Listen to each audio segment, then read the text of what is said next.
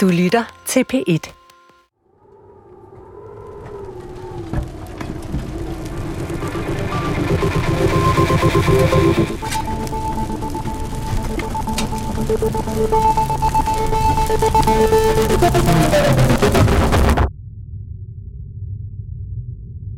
Vi forlod Ritter og Marius i sidste episode, da de stod i en virkelig møgssituation. I Marius tilfælde er det hans dagbog, som skaber problemer. Marius glemte sin dagbog, da han i alt hast måtte flygte fra tyskerne. Nu har tyskerne dagbogen, og i den kan de læse vigtige informationer om danskerne. Informationer, som gør det muligt for tyskerne at angribe danskerne, da de nu præcis ved, hvor de befinder sig. Så Marius har bragt sig selv og sine kolleger i fare. I Ritters tilfælde er situationen dobbelt problematisk. Indtil Marius støder ind i Ritters mænd, ved amerikanerne ikke, at Ritter og tyskerne er på kysten. Tyskerne sender deres værmeldinger i smug, helt hemmeligt. Men nu hvor Marius har opdaget dem, så ved amerikanerne sikkert også snart besked om, at de er i Grønland. Og måske kan det betyde, at amerikanerne sender fly ud for at bombe Ritters værstation. Den anden udfordring for Ritter er, at han har læst Marius dagbog. Og at dagbogen fremgår det, hvor danskernes base og værstation befinder sig. Den viden kræver, at Ritter reagerer. Men hvordan han skal reagere, kan han ikke selv beslutte. Ritter må kontakte sin overordnede i Berlin. 13. i 3. 43. Klokken 01.38. Tre mand undsluppet uden kamphandlinger. Efterlod hundespand, bagage og dagbøger. I den forbindelse blev vores post, Germania Havn, identificeret som tyske soldater. Udbedre ordre.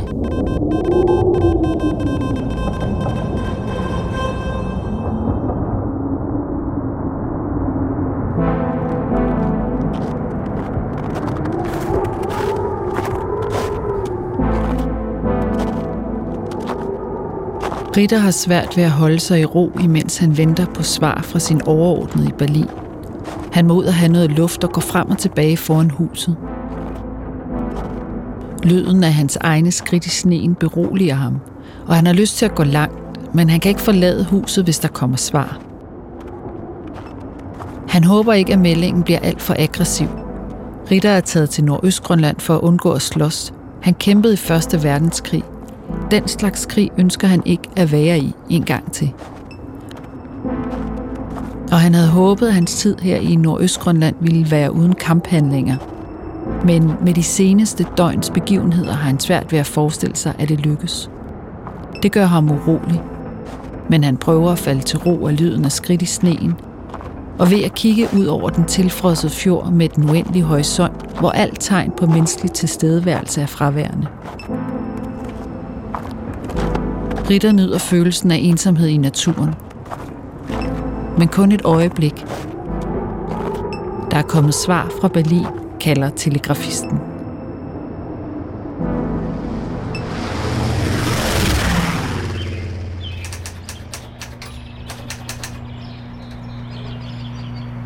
Fortsættelse af afhøring af Hermann Ritter, august 1943. Jeg vil godt starte med det telegram, du sender til Berlin. Hvordan svarer de på det? At vi skal angribe danskernes base på Eskimones, ødelægge deres radiosender og dermed sikre os, at de ikke kan sende værmeldinger til de allierede. Og det gav du så ordre til? Ja, jeg så ikke anden udvej, men, øh, men jeg håbede, at jeg kunne forhandle med danskerne, og min odds var ikke helt dårlige. For i Marius' dagbog havde jeg læst, at en nordmand, som hed Henry Rudi, også var på Eskimones. Og det vanvittige var, at jeg kendte Rudi ganske godt fra min tid på Svalbard. Vi var begge fangstmænd i samme område. Men jeg anede ikke, at Rudi var i Grønland, og jeg håbede, at Rudi måske ville hjælpe mig med dialogen med danskerne.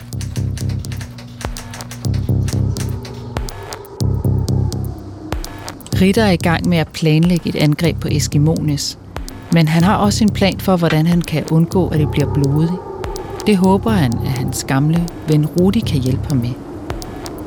Marius er også på vej til Eskimonis. Sammen med de to grønlænger, Michael og William, flygter Marius fra den hytte, hvor han efterlod sin dagbog. Turen tager 36 timer, er 100 km lang, og de ankommer kolde og udmattet til den danske base på Eskimonis. De bliver modtaget af deres chef i Poulsen. De får varm kaffe som det første, mens Marius fortæller sin chef, hvad der er sket. Marius fortæller, at de har opdaget tyskerne, men at han desværre glemte sin dagbog, da han flygtede fra dem. Så den må være faldet i tyskernes hænder. Det er anden gang Marius får skæld ud over dagbogen. Første gang var en patrulje sidste efterår, hvor han ikke havde fået skrevet. Og nu fordi han har skrevet for meget, og alle informationerne er røget i tyskernes hænder. Fra nu af er der ingen af jer, som skriver et ord mere ned, beordrer Poulsen. Poulsen er bange for, at tyskerne på baggrund af oplysningerne i Marius dagbog planlægger at angribe dem her på Eskimonis. Desuden ved tyskerne også fra Marius dagbog, at patruljen kun består af 15 mænd. Og Poulsen er bange for, at tyskerne er i overtal. Poulsen er hektisk. Han skal forberede sig på det værste. Men Marius er så træt efter den lange gåtur, at han går i seng og efterlader Poulsen alene med at skrive et telegram til sin overordnede. Landsfoden i Grønland, Eskebro. –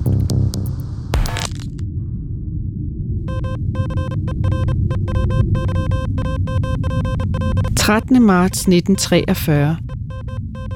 Klokken 10 aften nærmede nogle personer sig hytten, hvorefter Marius skønsomt løber op i fjellet bag hytten. På 600 meters afstand hørte Marius råb ved hytten, men forstod ikke sproget. Efter halv times afventen bestemte Marius sig til at opgive de tre slæder, 25 hunde og rejseudrustningen ved hytten og ankom hertil gående sammen med grønlænderne kun medbringende geværer. Dagbøger og instruktioner desværre også efterladt. Forholdsordre udbedes. Poulsen Svaret tilbage fra landsfoden kommer hurtigt, og det er en meget præcis ordre. Telegram for Godt Håb, den 14. marts 1943. Urgent Eskimones. Deres hovedopgave er indtil videre skaffe flest pålideligst mulige oplysninger, eliminere fjendtlige styrke ved tilfangetagen eller nedskydning, husk fjenden antageligt beslutsom, derfor tag ingen chancer, men skyd først. Brug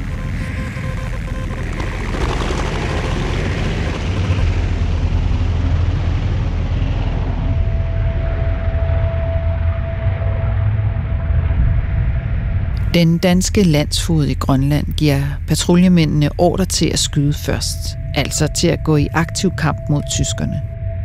Og det kan jo virke ret besynderligt, når vi nu befinder os i marts 1943, hvor Danmark stadig fører samarbejdspolitik med tyskerne. Den ultrakorte forklaring på, hvorfor landsfoden alligevel kan give sådan en ordre, er, at da krigen startede, blev Danmarks forbindelse til Grønland afbrudt og herefter forsvarede amerikanerne landet mod også at blive besat af tyskerne. Danskerne i Grønland arbejder altså under ordre fra amerikanerne, i modsætning til danskerne i København.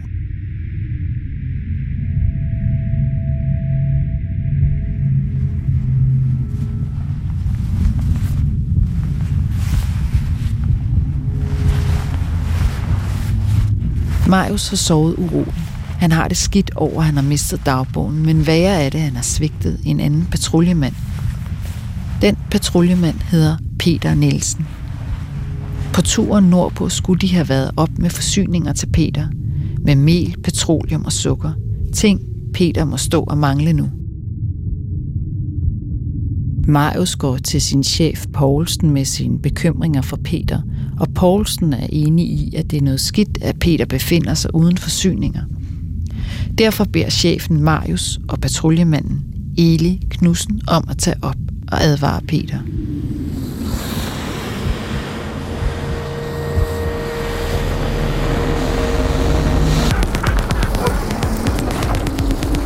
Det passer Marius og Eli Knudsen godt at tage op efter Peter Nielsen. Det er stressende at være på Eskimonis, blot vente på, at tyskerne, som jo hvis de kan tyde Marius dagbog, udmærket ved, hvor de er, og derfor vil snart vil angribe dem. Så det er en lettelse at køre afsted, selvom Marius jo har mistet sin hunde til tyskerne og må køre afsted med nogle hunde, som han ikke kender.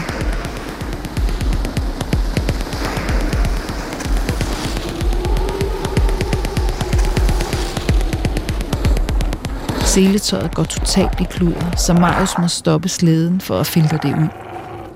Imens han roder med seletøjet, begynder hundene at slås. Marius må kaste sig ind mellem hundene og skille dem fra hinanden. En af de små hunde har fået flænset sit øre. Den fatter ikke, at den er for lille og for dum til at slås endnu. Efter slåskampen er seletøjet endnu mere viklet ind i hinanden, og Marius har ikke mere tålmodighed, så han smelter med pisken for at få ro på hundene. De skal videre nu. Eli er allerede langt foran med sin gode hunde. Marius spænder skiene på. Slæden er lettere og hurtigere, hvis han står på ski ved siden af. Og selvom det er hårdt, så holder det kroppen varm med at bevæge sig.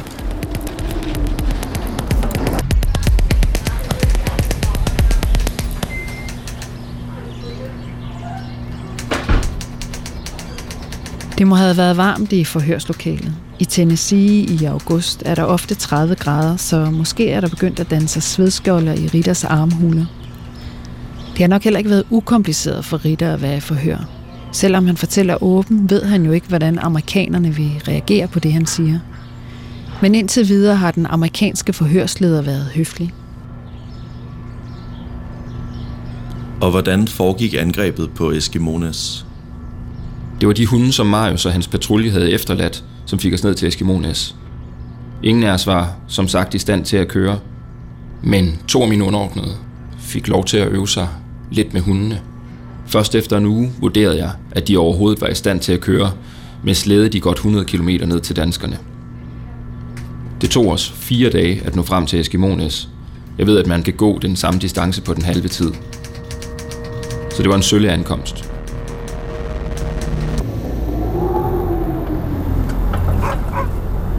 Ritter er ret sikker på, at danskerne på Eskimones godt ved, at de står udenfor, på trods af nattens mørke. Hundene må have advaret dem, hvad han egentlig sætter pris på. Han forsøger ikke at lave et overraskelsesangreb. Klokken er nu 23.10. Fra Marius dagbog ved han, at chefen hedder I Poulsen. Men før han råber Poulsen an, visker han for sig selv. Må jeg tale med herr Poulsen?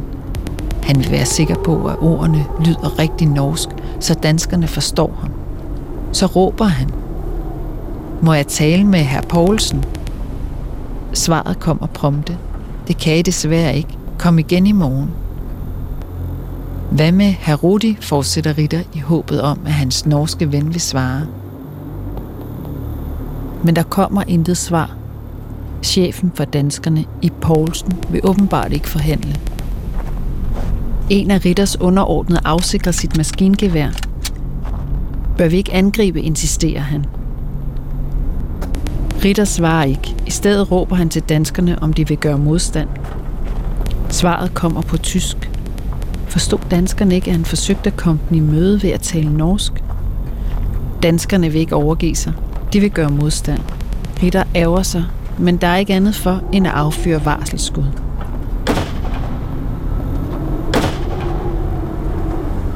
Danskerne svarer igen, men ikke med varselsskud.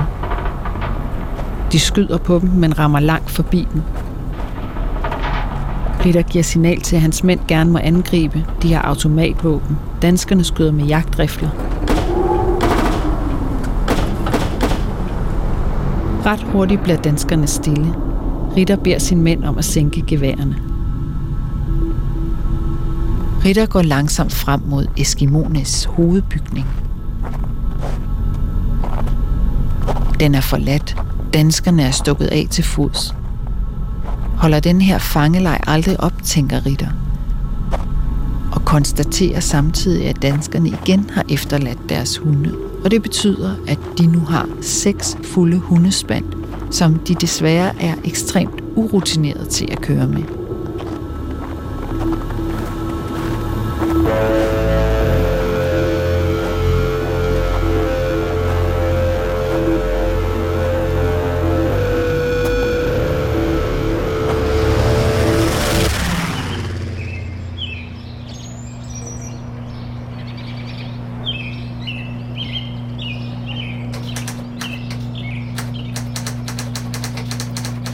Ritter, forsøger I at fange danskerne, som er stukket af fra Eskimones? Altså, da mine mænd opdager, at der er sprut og cigaretter på danskernes base, bliver de også mindre opsatte på at forfølge danskerne ud i det kolde og mørke terræn. Så jeg lader dem drikke lidt, men, men jeg kan mærke, at jeg er bange for at miste kontrollen over mine mænd, så jeg beslutter mig for at destruere resten. Okay, og hvad gør I så derefter? Tager I tilbage til jeres egen base? Nej, ikke med det samme. Jeg besluttede at blive en ekstra dag på Eskimones. Mændene hyggede sig på trods af skuffelsen over, at sprutten var væk. Jeg håbede, at de flygtede danskere måske kom tilbage, at vi kunne øh, forhandle. Jeg ønskede ikke at brænde det smukke hus ned. Hvis jeg kunne nøjes med at ødelægge radioen og få danskerne til at stoppe samarbejdet med jer, ja, så var det det, jeg ville være gået efter. Men så fandt jeg et telegram fra Eske Brun, altså den administrative leder af Grønland. Og der stod det sort på hvidt, at danskerne ikke ønskede at samarbejde. Eske Brun havde skrevet, brug de våben, I har, og skyd først. Og så synes jeg ikke, at jeg havde andet valg, end at brænde Eskimones ned. Eske Brun erklærede jo krig.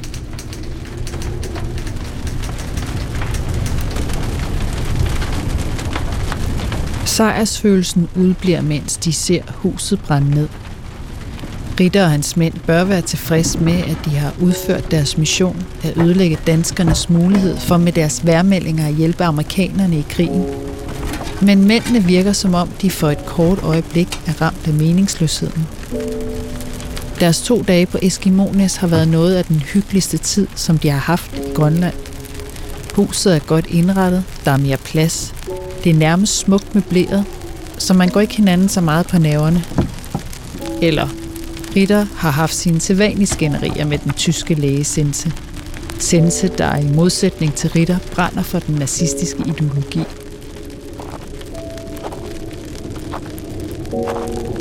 Lige inden de satte ild til huset, blev lægen Sense irriteret på Ritter. De var uenige om, hvad de skulle gøre med nogle af danskernes ejendele, i en lille provianthytte lidt væk fra hovedhuset havde de fundet mange fine revskin, og som gammel fangsmand føles det fuldstændig uetisk for Ritter at brænde dem af os. Han vidste, hvor hårdt arbejde hvert et skin var. At få skinnet af revens hale i et stykke var virkelig vanskeligt, men på de skin, han fandt, var det næsten lykkes hver gang. Ritter havde lavet skinnene være i den lille provianthytte og samlet nogle breve sendt fra danskernes familie her også personlige ejendel, som ingen værdi havde for andre end dem, de tilhørte. Og så havde Ritter undladt at brænde den lille provianthytte ned. Sense havde kaldt ham sentimental. Ritter havde ignoreret det, men godt vidst, at han derefter blev nødt til at vise sin mænd en form for national markering, inden de forlod Eskimones.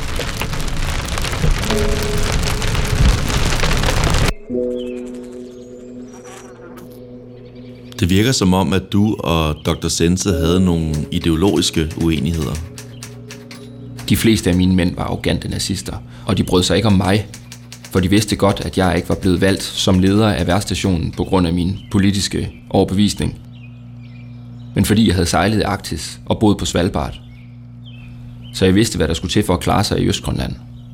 Så du betragter ikke dig selv som nazist? Hmm. Nej, jeg havde svært ved at skjule min lede ved nazismen. Jeg er østriger, ikke tysker. Og det skal jeg love for, at Sense også gjorde mig opmærksom på, mange gange. At jeg ikke forstod, hvad det vil sige at være en del af den tyske her. Jeg balancerede på en knivsæk. Jeg havde et job i tysk krigstjeneste, en opgave og nogle mænd, som jeg havde ansvaret for. Og så havde jeg mine egne værdier. I forbindelse med, at vi brændte Eskimones ned, var det vigtigt for mig at signalere både til mine mænd og til danskerne, at jeg forsøgte at følge krigens love og holde kamphandlingerne minimale. Danskerne havde i det telegram, jeg fandt, erklæret os krig, og øh, det havde jeg et behov for at besvare. Derfor efterlod jeg et brev til dem.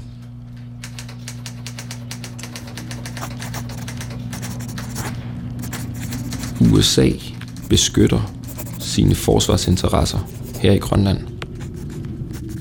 Vi har gjort det samme. Vi er ikke i krig med Danmark, men administrationen på Grønland har givet ordre til at fange eller skyde os. Og desuden gav I værmeldinger til fjenden. I gør Grønland til krigsskueplads. Vi har holdt os i ro på vores poster, uden at angribe jer. Men nu vil I have krig, og krig skal I få. Men husk, at hvis I anvender de illegale skydevåben, som I havde klar under angrebet på radiostationen her, så må I tage fuldt ansvar for konsekvenserne, da I derved sætter jer uden for international ret. Vi har lagt fangstfolkenes personlige ejendele og alle skinnene ind i denne hytte, mens vi, i overensstemmelse med international ret, har ødelagt radioanlægget, som arbejder for USA.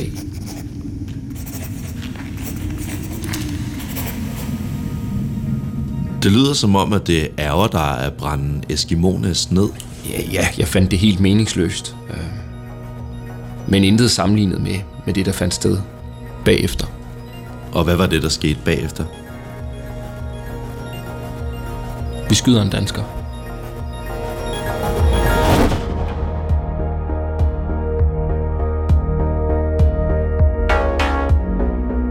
Du har lyttet til Krigen på isen. I næste episode kommer du til at høre mere om det drab på en dansker, som Ritter taler om, og hvad der sker, når Ritter og Marius står ansigt til ansigt for første gang. Historien om Marius Jensen og Herman Ritter er en virkelig historie, og alt, hvad du lige har hørt, er baseret på grundig gennemgang af historiske kilder. På den baggrund har vi dramatiseret de beskrivelser af begivenhederne, du hører, og nogle ting har vi været nødt til at forestille os. Du kan godt regne med, at alle afgørende begivenheder har fundet sted, og vi har gjort vores yderste for, at alle beskrivelser er så tæt på virkeligheden som muligt.